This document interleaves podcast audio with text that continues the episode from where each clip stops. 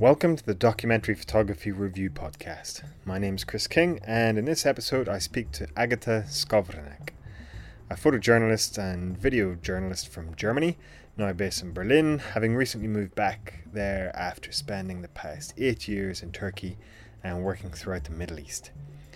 The interview is pretty long, but I assure you it's worth sticking it out, as Agata has a wealth of experience to share from her recent collaboration and successful crowdfunding campaign with Simon Hipkins, who I interviewed in the last podcast, to her thoughts on the evolving landscape of photojournalism and how and why she intends to focus more time and energy on personal projects and less on assignments, with a particular focus on the experiences of refugees and asylum seekers from Syria and Iraq in Germany. So, as Agata is based in Berlin, um, there was a need to use Skype, and this is the first time that I've used Skype in a very long time. Uh, but I made sure that I learned from my previous mistakes, and instead of recording the Skype conversation itself, we both wore headphones and recorded our own voices. Agata then forwarded me on the recording, and I merged them in post processing. The result is good quality audio throughout the interview, which is fantastic. And now that I know that there is this viable and effective method of conducting an interview, I'm going to be reaching out to more photographers outside of the UK, which I'm really looking forward to doing and is something I've wanted to do for some time. On top of this, as of the next episode, I will also be starting to interview people other than photographers, such as picture editors, sound recorders, and funders. Um, more information on this at the end of the podcast, and be sure to subscribe via iTunes, Stitcher, or SoundCloud so you don't miss out. Show notes are, as usual, available on the Documentary Photography Review website at documentaryphotoreview.com forward slash interviews and navigate to the page for this episode. And now, here's my interview with Agata Skowronek. Enjoy. So, if if you could first please introduce yourself and your journey into photography, that'd be great. Okay, my name is Agata Skowronek. Uh, I started photography about 20 years ago. Um, well, I started actually before I studied it, but I studied in um, in Napier University, uh-huh. photo film and multimedia, in Edinburgh. Mm-hmm. It's where I met Simon Hipkins. Yep. Uh, well, during my studies, during my last, uh, well, in the third year of my studies, it was a four years course. I received a documentary film scholarship, uh, which brought me to Barcelona. Okay. Uh, then I was supposed to come back after uh, well, half a year. I was supposed to go back to Edinburgh, but I stayed in Barcelona. I was traveling back and forth for one and a half years, basically, and I finished my studies uh, in Edinburgh, Edinburgh while being actually based in Barcelona. Mm-hmm. Um, then I, I, continued sort of working there in, in Spain, and uh, I lived there until the end of 2006. Um, and then I went to well, actually before I before I really decided to go, I, I, went in sort of in March 2006. I went the first time to Istanbul, mm. And then I moved there in the end of 2006. And I went there because uh, a journalist friend of mine who I knew from Spain, uh, he he wanted to start his career in Turkey, mm-hmm. and I went to visit him, and then I started to to work right away and this was I always wanted to do. I actually always wanted to to work in journalism at that time. Mm-hmm.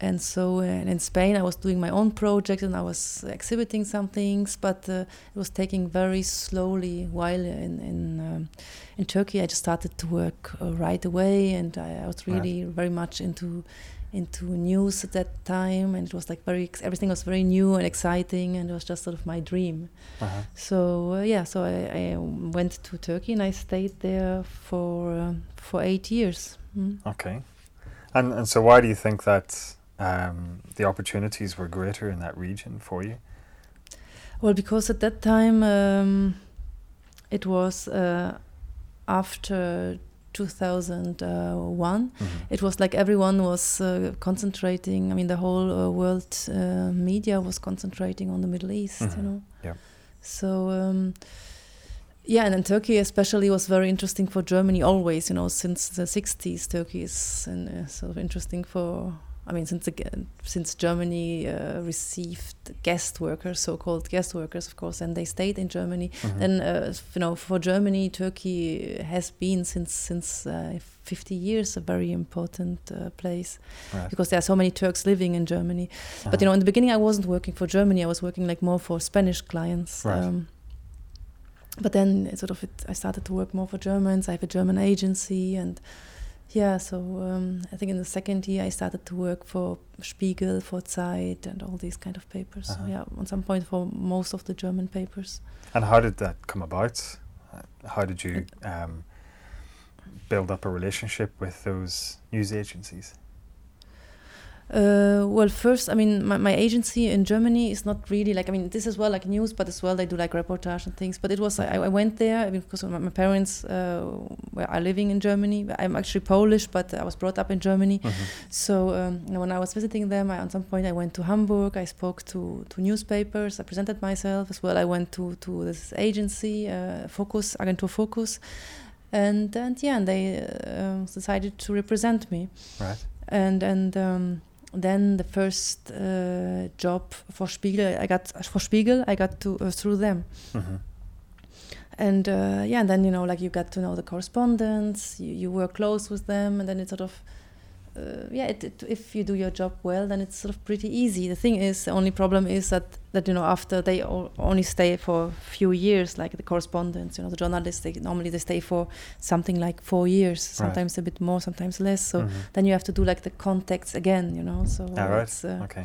yeah and then and then of course after some what happened to me like after a while um, if you do it like once okay it's fine. It's maybe twice you can i mean twice for the same paper you can do it but you know it then it becomes like then you have done a lot of subjects in that country. Mhm. and then you you are very familiar and the people who are coming they are new to it. And then you are like a bit you're getting yeah i mean not really bored but you know it's like nothing it's not so exciting anymore. And, it, and this excitement has to do a, a lot with news you know. So yeah. once once you sort of lose the the fascination for it then it's yeah there's no point really in staying because it's not a very sustainable business you know doing Mhm. news Mhm. like it's uh, i mean your career is uh, basically like uh, it can be on the t- on some point you can be on the top but then in the next day you know if someone else comes along and and has a i don't know found uh, i don't know has a good relation to the picture editor or whatever or to the journalist then Mhm. you're out of the game basically you know and on some point it's like really very tiring as well i mean Right.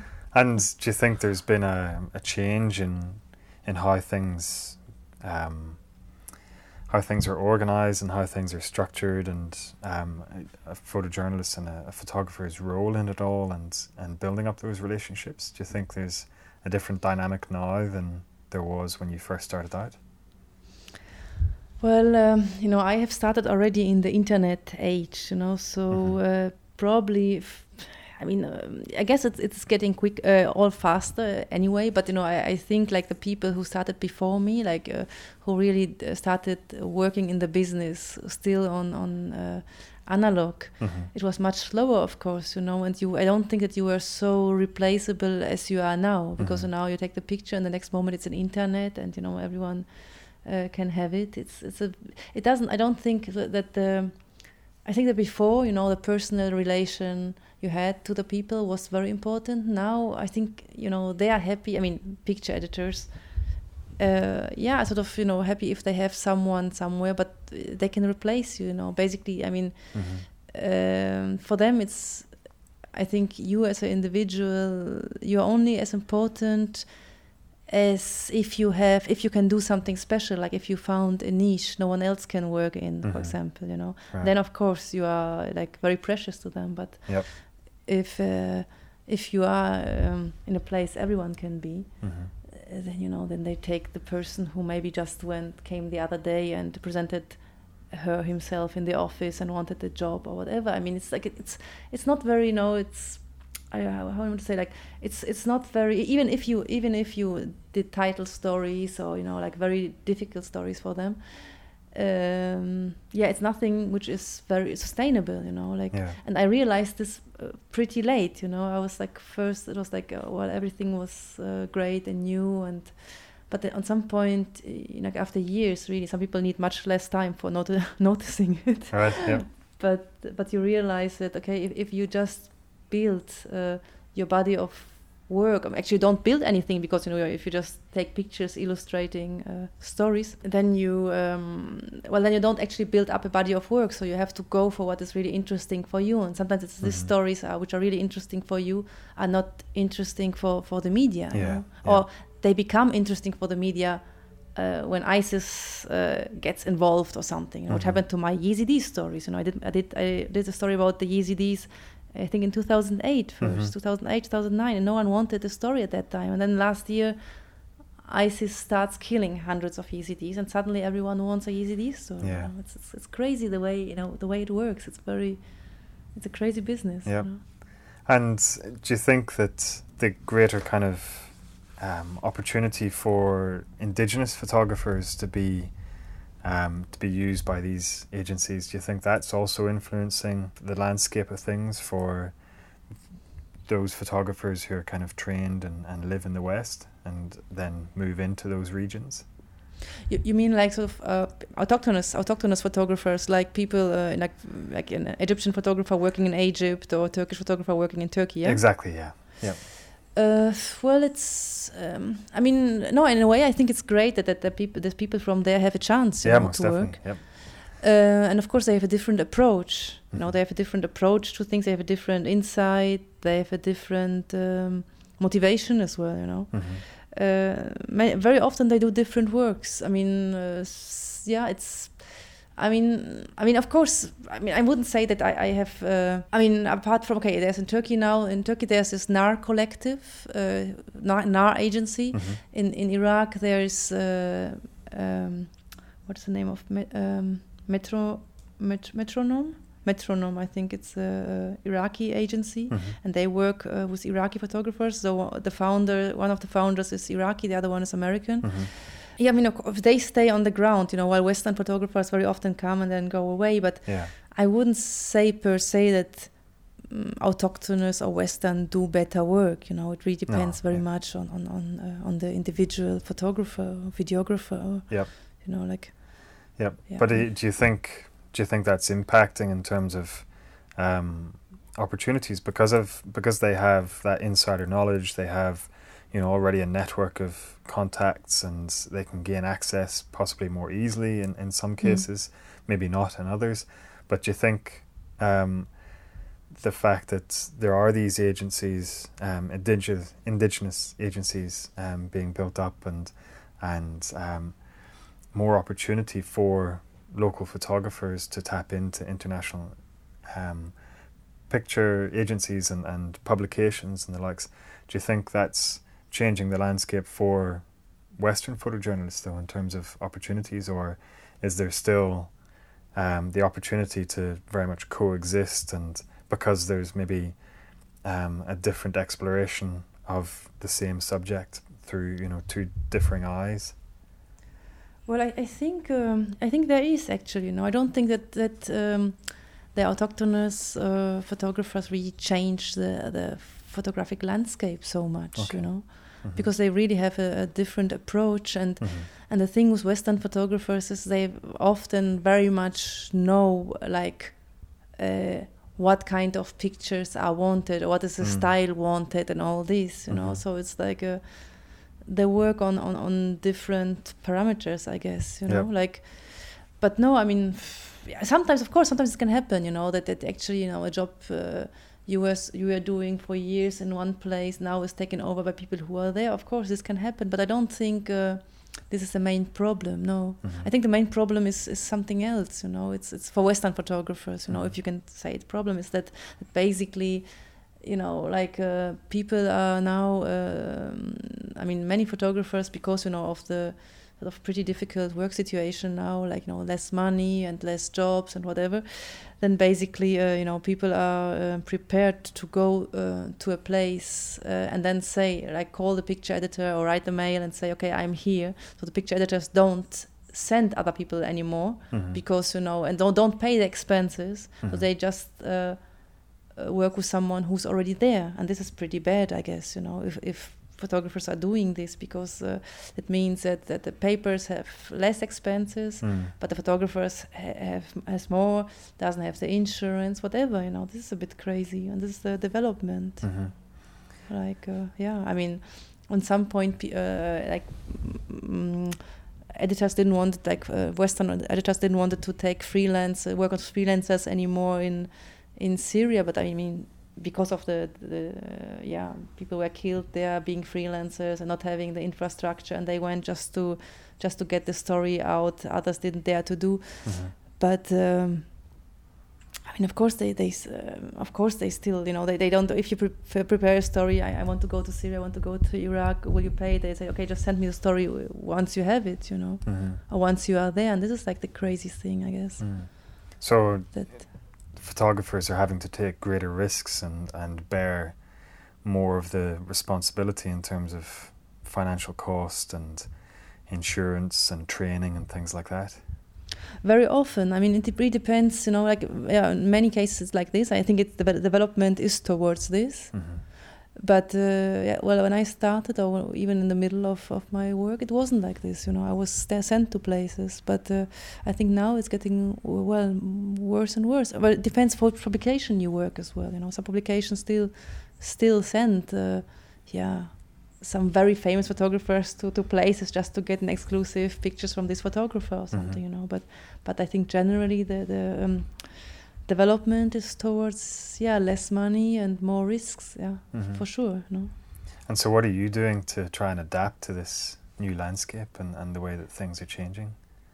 uh, well i will i've decided to work uh, actually like well exclusively on on my own projects which means that i will have to uh, well to to find a way to fund them hmm probably to survive to live on this i will have to to work in uh, i don't know i'll try to find work in an ngo like you know doing different things there Mhm. not only photography or videography depends what what i kind I mean I, my my idea now in berlin is to to work with refugees Okay. um, but in the same time, you know, I'll work like with a project like I did uh, with Simon to work on, on things which really interests me, you know. Mhm. But then I don't have to make compromises anymore. Yep. Like this is my idea, you know, that uh, yeah, that you know, I, I, I guess that, that you can do it for. I mean, I did it pretty long, you know, to work in news and to Mhm. to work on on these terms. But I don't think that uh, it fits anymore to what I want to do, you know, to um, uh, to really mm, bring something which is, matters to me Yep. across and to live from it it's it's very very difficult i mean it's still Yeah. possible for some people but you know it's it's very very difficult and the way to get there is uh, yeah not not a, not an easy one i guess it's yeah i don't think it will it will get easier i think you No. know i mean of, of course you know there are still grants and and um, people get grants and but um I, I have the feeling that uh, mostly it's the same people who get the grants. You know, the few grants which are available, it's it's the same people who get them. Right. Why? Why do you so- think that is? That Uh, well, because it's. I guess this is like. Uh, well, the. Um, you have. I mean, the way your work is exposed, uh, people know about it, and Mhm. I, I guess it's easier for you to. Um, to get ex, you know, to, to be chosen to get these grants. You know, Mhm. I think it's a very small community, the photo community, and the the you know the, the twenty or fifty photographers who everyone knows about. They they have yeah they can easily i mean pretty easily of course you know the, the way to get there was difficult for them as well yeah? But you know to uh, yeah to, live on it you know And so the project that you're currently doing with uh, Simon called The Mhm. Circle, that you're also doing with uh, David Macaulay, uh, sound artist. Can you maybe share a little bit about that project and how it came about? well this project um, came about in 2013 but by that time i i had been going to iraq uh, well since 2008 i was going back and forth from iraq and um, with Simon, I started speaking around 2011, 2012 about uh, coming with me and doing a project with me in Iraq. Mm-hmm. So uh, we went uh, finally in February 2013. Then uh, we went to northern, northern Iraq, Mm-hmm. and we wanted to, um, to to do a well to do a piece which was actually called first Anatomy of Violence. It was uh, a bit different. It was more like a documentary piece and more. Um, doing like a web documentary Okay. and Yep. a much bigger, much bigger body of work. Mhm. And we um, well, we sent this project to the Dorothea uh, Lange and Paul Taylor Award in, in the States, Mhm. and we were chosen as um, among the 13 finalists. We were chosen, uh, but we didn't get the prize. In the same in the same year, we um, we applied in Amsterdam for the IDFA Mhm. uh, to uh, to find like um, producer for this project, but we we, we didn't succeed. So and, and we left it. I mean, we put it for two years, about a bit less, like around two years in a cupboard, and we didn't didn't touch it. Okay.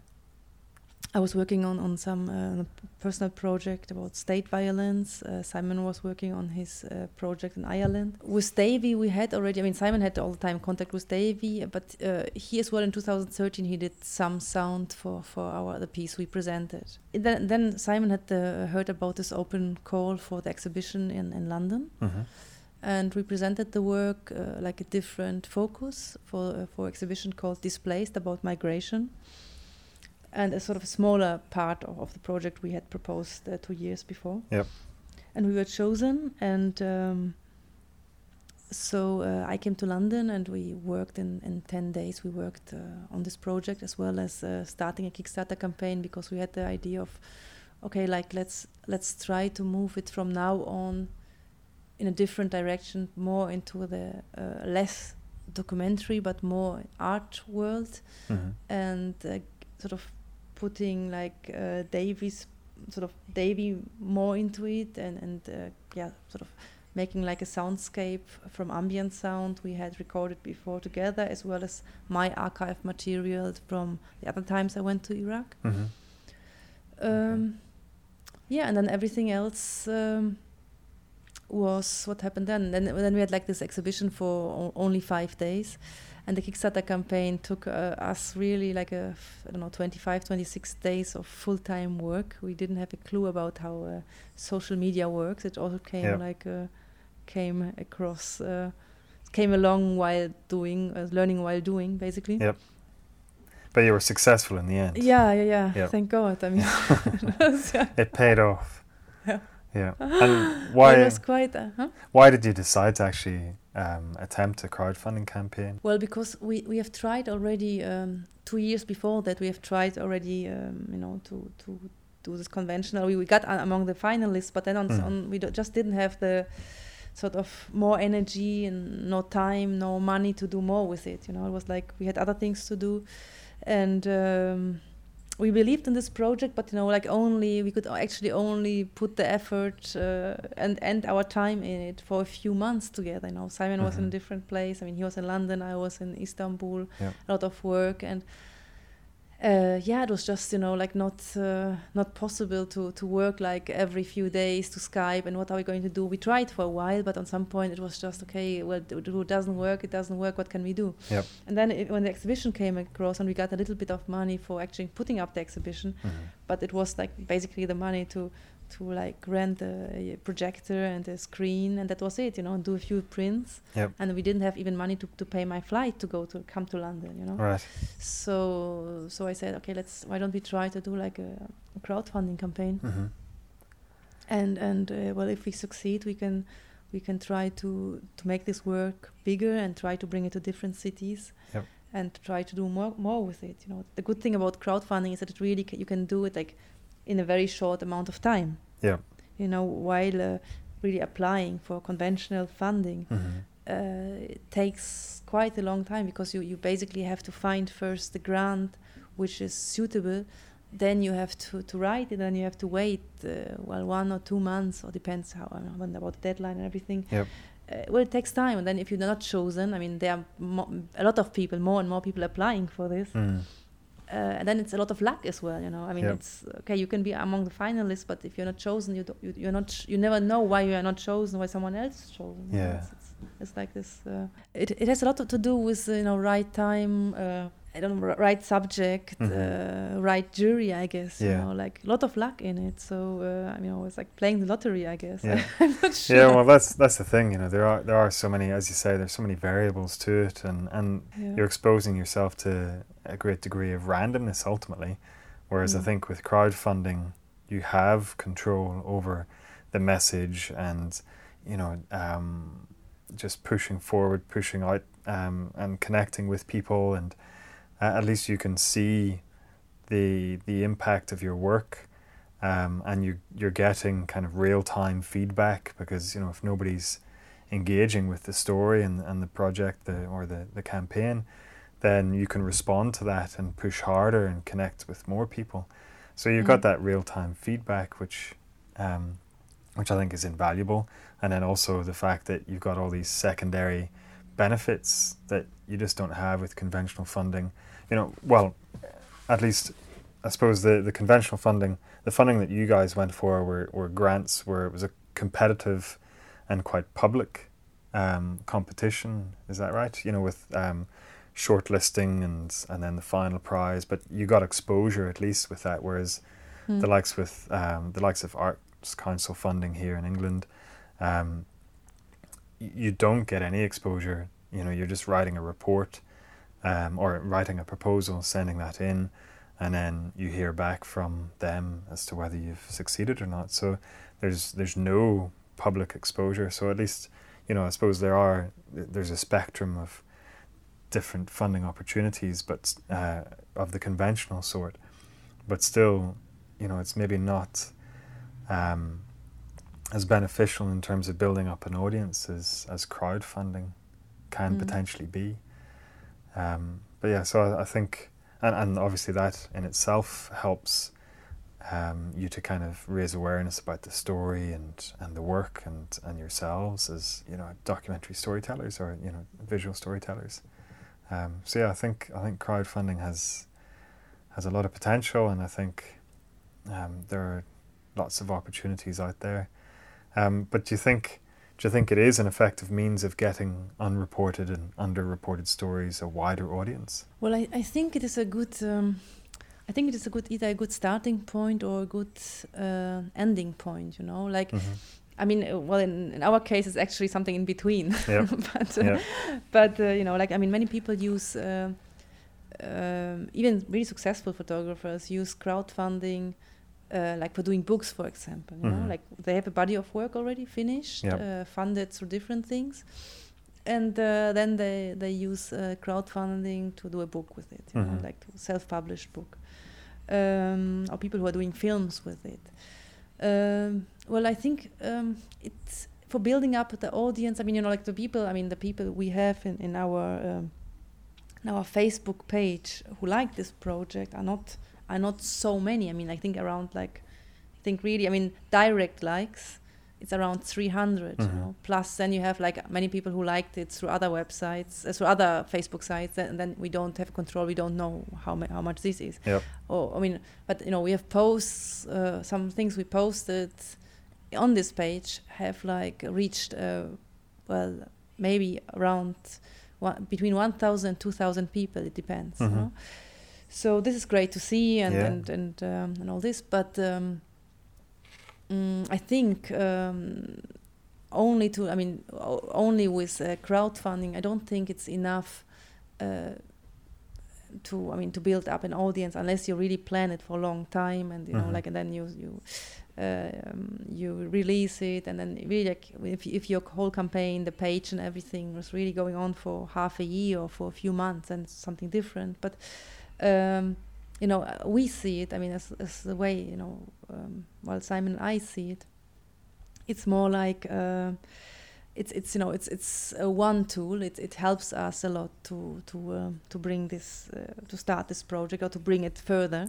But then we definitely together with Davy as well. We definitely want to uh, to to move it on different platforms as well. You know, and try to find different funding opportunities, some conventional ones in different countries, and and to Mm-hmm. to bring it to galleries and to to um, yeah museums and uh, and to get a different audience engaged you know which Yeah. we haven't re- reached so far with with this Facebook page it Yeah. was like you know it was really like a, for me it was like uh, very amazing that we actually managed to you know to get uh, 6000 pound in in 25 26 days Yeah. So it's- Yeah, no, it's a it's a great achievement, Yeah. and uh, well, it, it's great that it, it means that it makes your project more sustainable, and and it also is an indicator that there is a desire to for this story to be heard and and the like. So I, I think it affirms um, that there there is this desire to get it out there and, and for more people to know about it.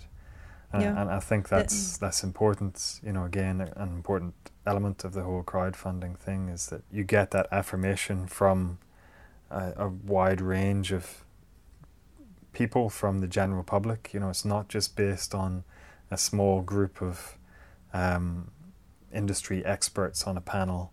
It's the the general public who Yeah. kind of engage with it and and uh, yeah, hopefully support it.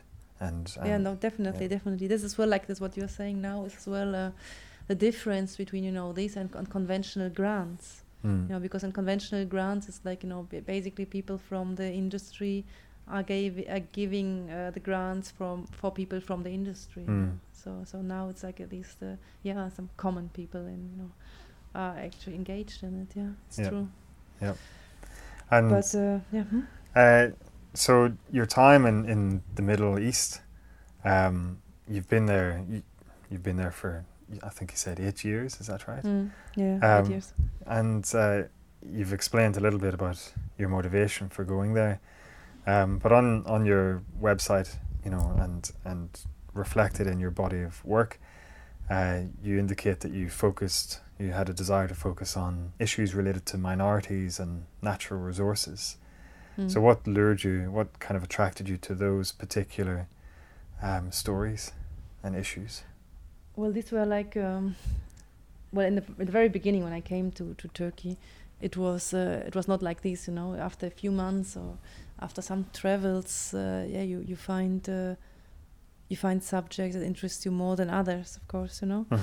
And um, minorities at that time were not not really apart from the abo- apart from the Christians Mm-hmm. um, no one really, or very few people really knew uh, what the Yazidis were, what what uh, the Shabaks were, and, and I mean different minorities in Iraq, for example. Um, and uh, I was lucky enough to um, to travel with a very experienced uh, journalist friend who who had a very different, um, well, more like classic, like old school approach for uh, for finding out things and sort of I learned a lot from this from her Mm-hmm. and uh, yeah and I saw that you know like through um, the way um, a country treats minorities or uh, the way how minorities are treated in a country by its neighbors by by by, by the minor- major- majority it's uh, you can learn a lot about this country as well Mm-hmm. and um, yeah, so and the same thing happened with um, the subject I, I, I worked on with water in, in the Middle East. I mean, it was basically the Tigris and the Euphrates rivers Mm-hmm. uh, going from Turkey to um, to the southern Iraq. And this uh, subject came across um, through an assignment, well, from uh, Der Spiegel. When I went, was sent to the Iraqi marshlands, and um I was only four days there, and then I started to work on it uh, by myself. Mm-hmm. Um, then I was sent again for different papers, for te- television and everything. But you know, it was like I, I basically was going there for three, four years. I was going there and uh, continued working there. Mm-hmm.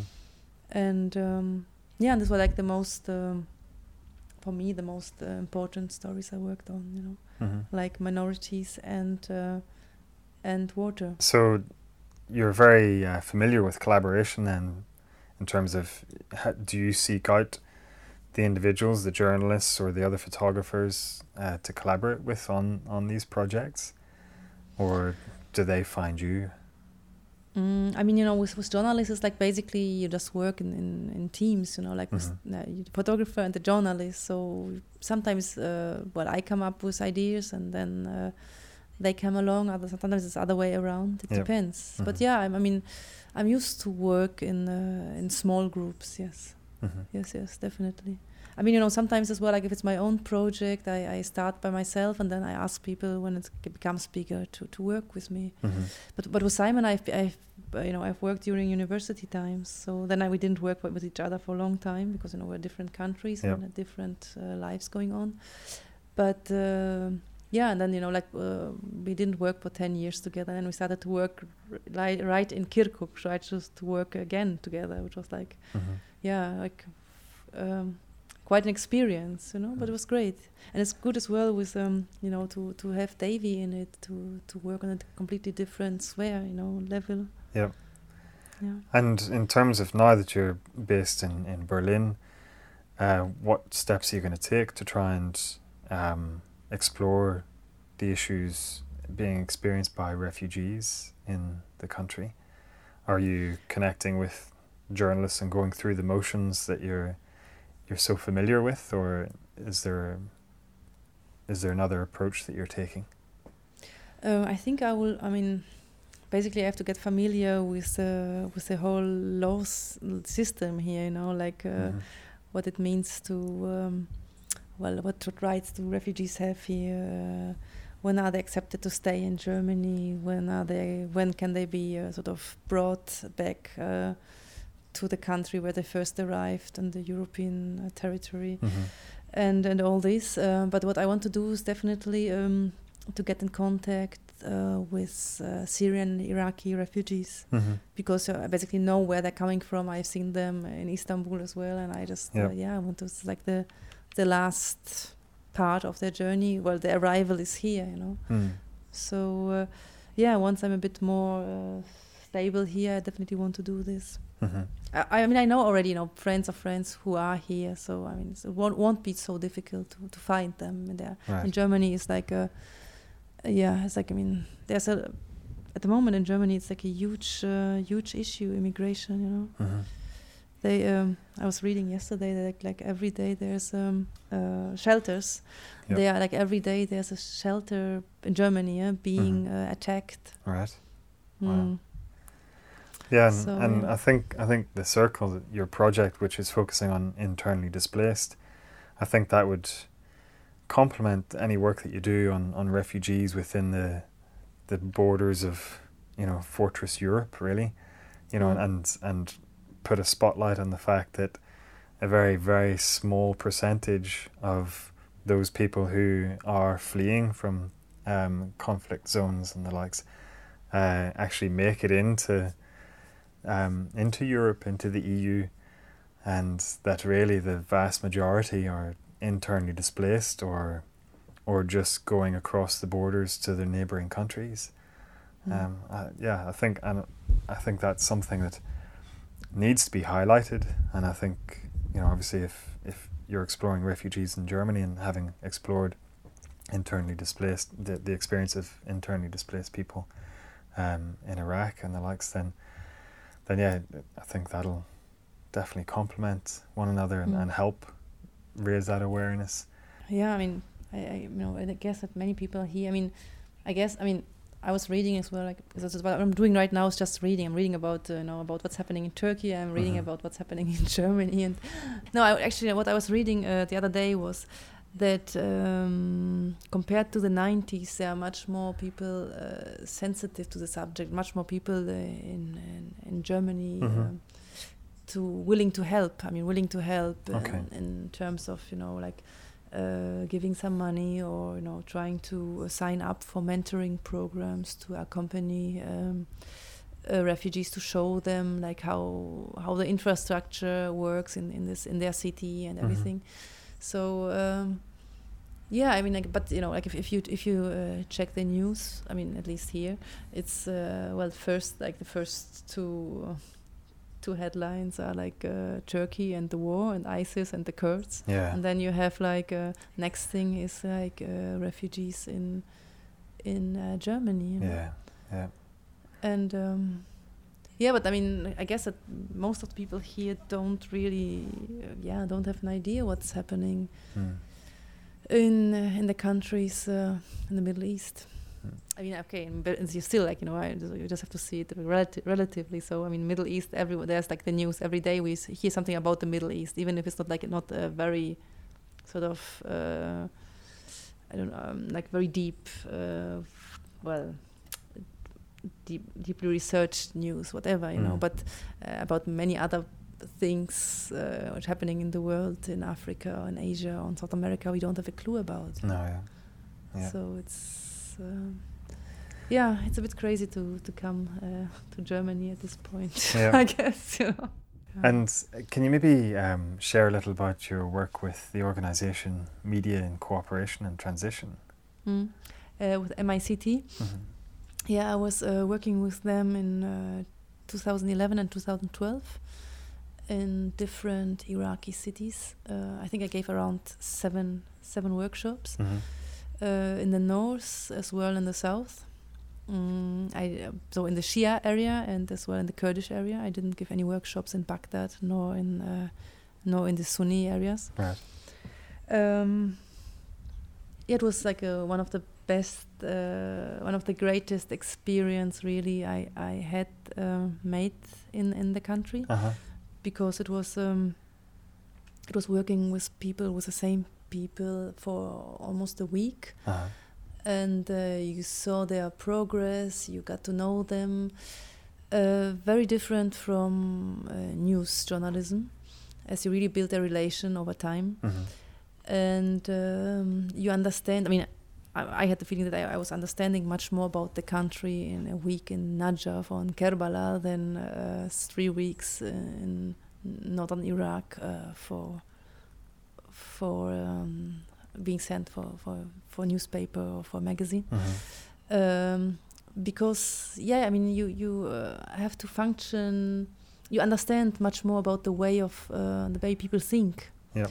and and the way they they function in, in a certain structure and um, the way they treat you is as well very different because you know they they have much more respect for you and, and gratitude as they have normally towards journalists Mhm. because you really you, you come there and you give them something you know Yeah. you, you show them something and so I find I, I found it really great to um, to teach to teach in Iraq yes Mhm. And it, in terms of, you mentioned there that it differed very much from the work that you had with, um, you know, newspapers and, and the likes the the food journalistic element of your your work in Iraq. Um, did any publication ever request that you explore a subject in real depth and to spend, you know, weeks on end with uh, a particular group of people or exploring a different subject, or was it always uh, very kind of superficial in nature in terms of you know maybe a day or two and that was it, just grabbing what you can and and uh, sending that back to them? Well, this was mostly the case. I mean, sometimes I was lucky enough to um, to spend uh, a week or two on something. Right. Um, yeah, basically, like the longest um, the longest assignments I had in in Iraq, uh, the shortest in Turkey. In between, I had some assignments in Egypt and in Yemen hmm or on the Syrian border as well. But um, yeah, I mean, it was uh, you know like the thing is that um, you know I, I could do pretty much what I wanted in uh, in the Iraqi marshlands because there was no uh, preconceived uh, opinion about it Right. in in the Western uh, Western editors' head. hmm While you know, like if you see. Um, you know, every German has an has an image of Turkey, hmm so every editor does have the same. So basically, every time I was supposed to do some story in, in Turkey, I had the feeling that people just wanted me. Not often. I mean, most most cases, maybe maybe ninety five percent, hmm people wanted me to reproduce uh, an image they had already in their heads. You know. Right. So um, yeah, I mean, yeah, in Istanbul always. I mean, even if you have to take a picture, a portrait in Istanbul, it has to do. You always have to see the cityscape somewhere, Mhm. even if it's snowing or raining. It doesn't matter. You have to. You need to have the something which reminds you. I don't know the Blue Mosque or the Yeah. uh, Hagia Sophia or whatever behind you. hmm Um, in in some other parts of Turkey, not. But um yeah, I mean, Turkey was not an easy country uh, to work with because you actually couldn't. You were always you always had to deal with uh, stereotypes. You know. Mhm. And how, Uh, how do you Iraq feel about that? How do you feel about having to reproduce um, that kind of imagery? Well, it was tiring. I mean, it was really tiring. Sometimes it was annoying, but you know, it was like the yeah, it was it was the job basically. You know, so it's like take it or leave it. And if I, if you leave it, then you have like hundreds more who want it. You know. Yeah. So um, yeah i mean i you know I, I I definitely you know i definitely what my experience you know the experience i made uh, will help me to do other things now and I, i'm really grateful that i made this experience but i guess Mhm. i stayed a bit too long in that country you know? Right. And i mean I, yeah i left now when it's getting uh, well when it's upside down i mean Yeah. what's going on in turkey now is a very different very different subject Uh, no, no, I mean, I did. I did a project in Turkey, which actually was uh, very dear to me, which I did last year. It was an exhibition, uh, a photo and video. It's about state violence in Turkey, state violence under this current government, mhm. and um, it didn't have so much exposure because uh, it was a bit too um, too dangerous, actually, and there were not many people who wanted to fund it Right. because it was quite dangerous at that time. Mhm. But it was uh, it was about ten people who experienced uh, state violence in, in Turkey in the last ten years. So it was really in depth, and yeah, I, I will try to do something more with it while being here. Try to expo- find a new exposure to it. Mhm. Yeah.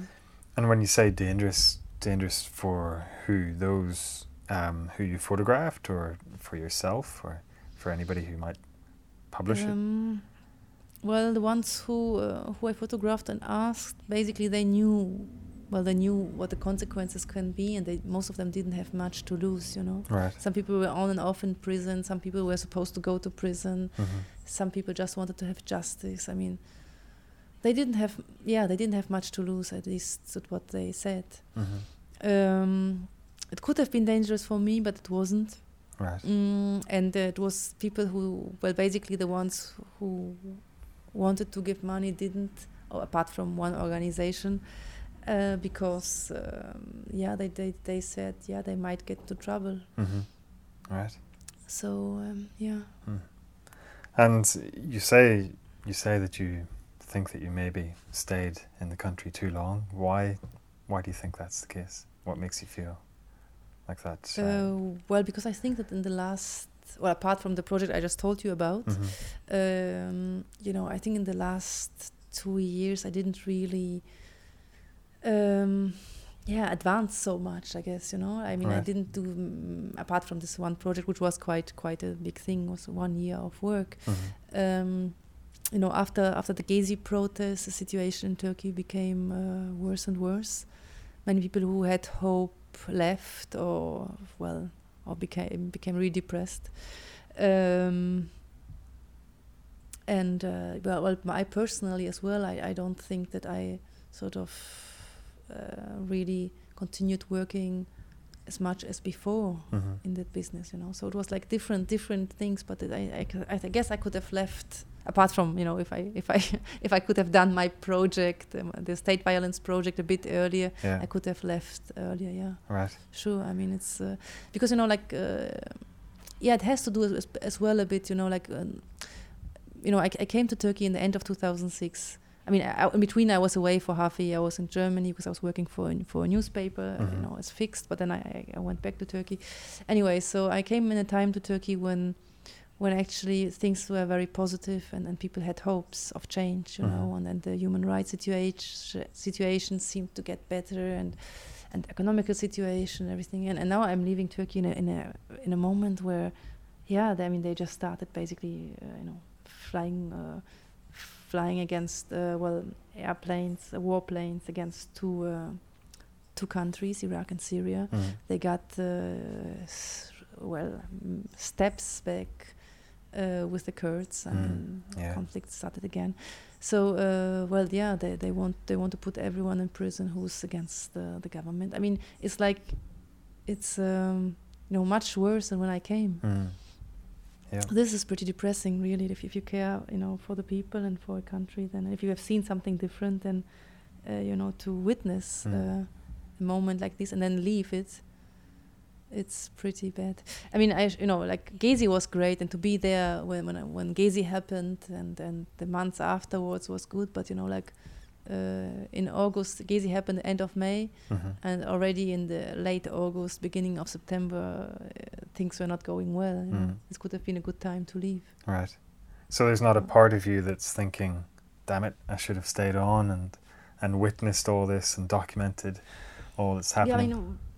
yeah i mean well yeah, some part of course but you know what what do you want to witness now like i mean like how mm, i mean basically like if you really want to if you do uh, news photography then you have to work for i don't know for ap or reuters or afp and, and really being sent to the places uh, where these things are happening Mhm. and then it's very limited what you can do i mean you can go yeah you can go to the kandil mountains and stay with the kurds uh, you definitely cannot go with the turkish military because they don't let anyone going with them Mm. and um, to Syria to see what ISIS is doing is very difficult as well to do uh, for a Westerner. And um, yeah, probably the most important and interesting thing would be like to, to stay with the Kurds in, in, in Syria and see.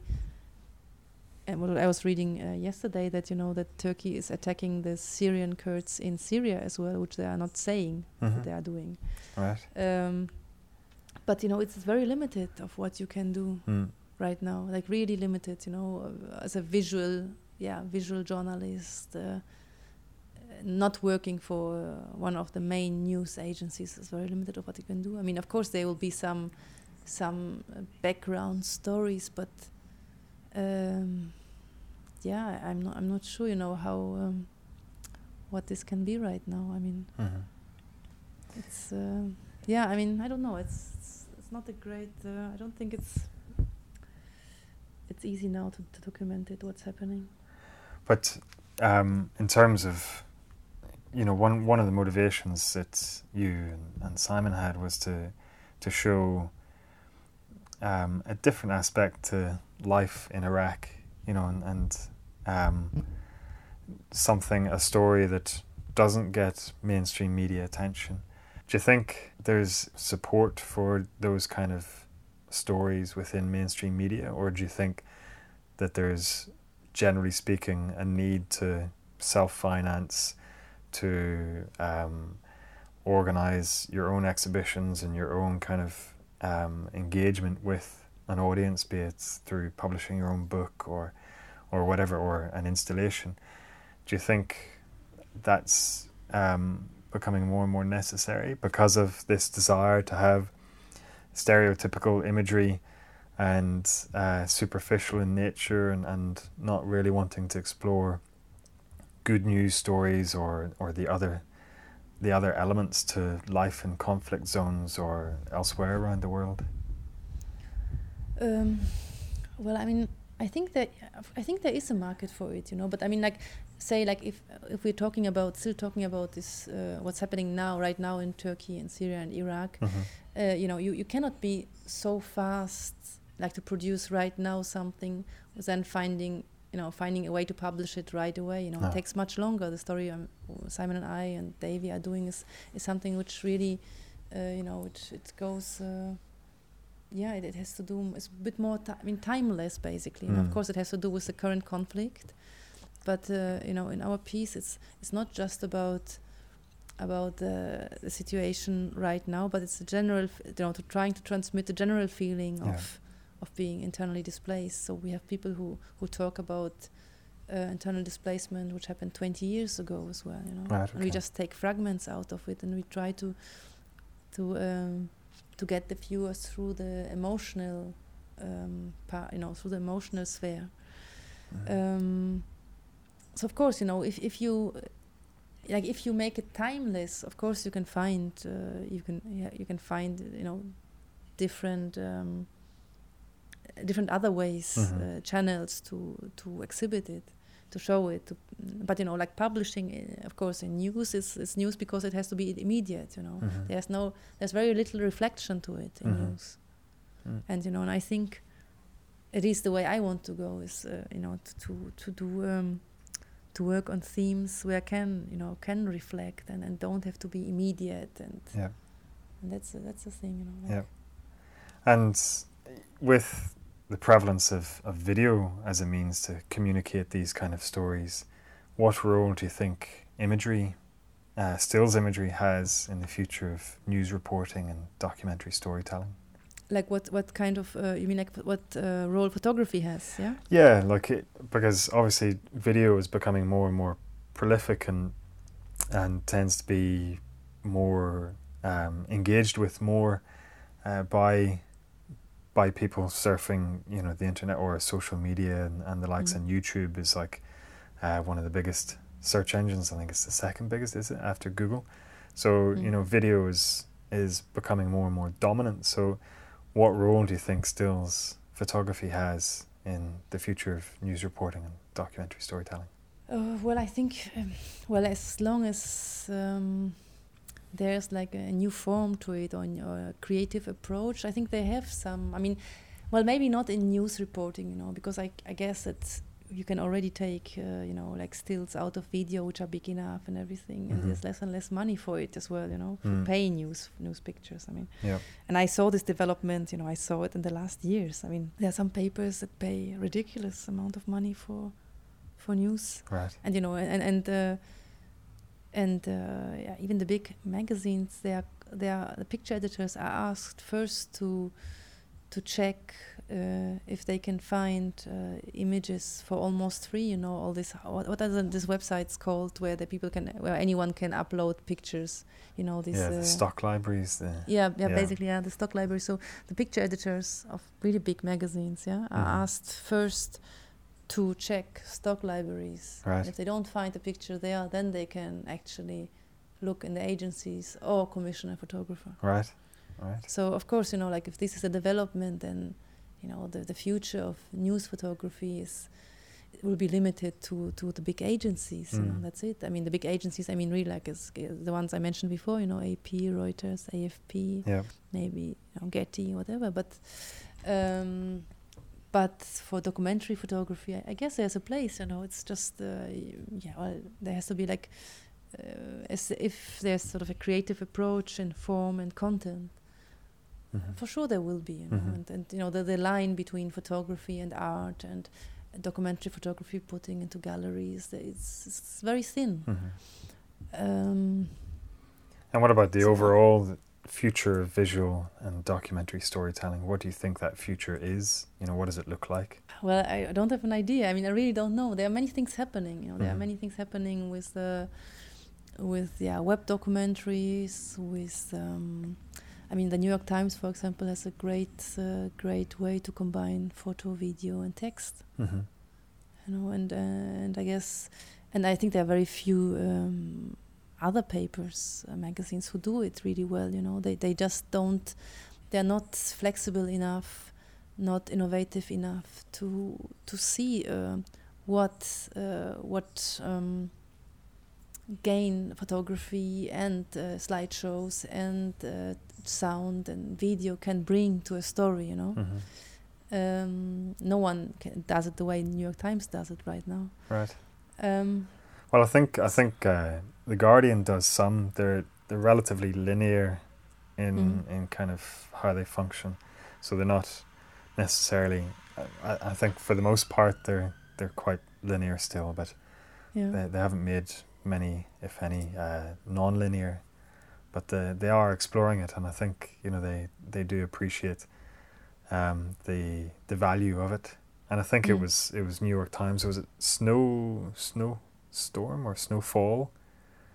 Snowfall was the kind of the key um, New York Times uh, web documentary that really kind of um, shone a spotlight on on the potential for this kind Mm. of uh, adoption and and utilization of web technology to to build a multi-layered and complex story in an engaging and immersive way.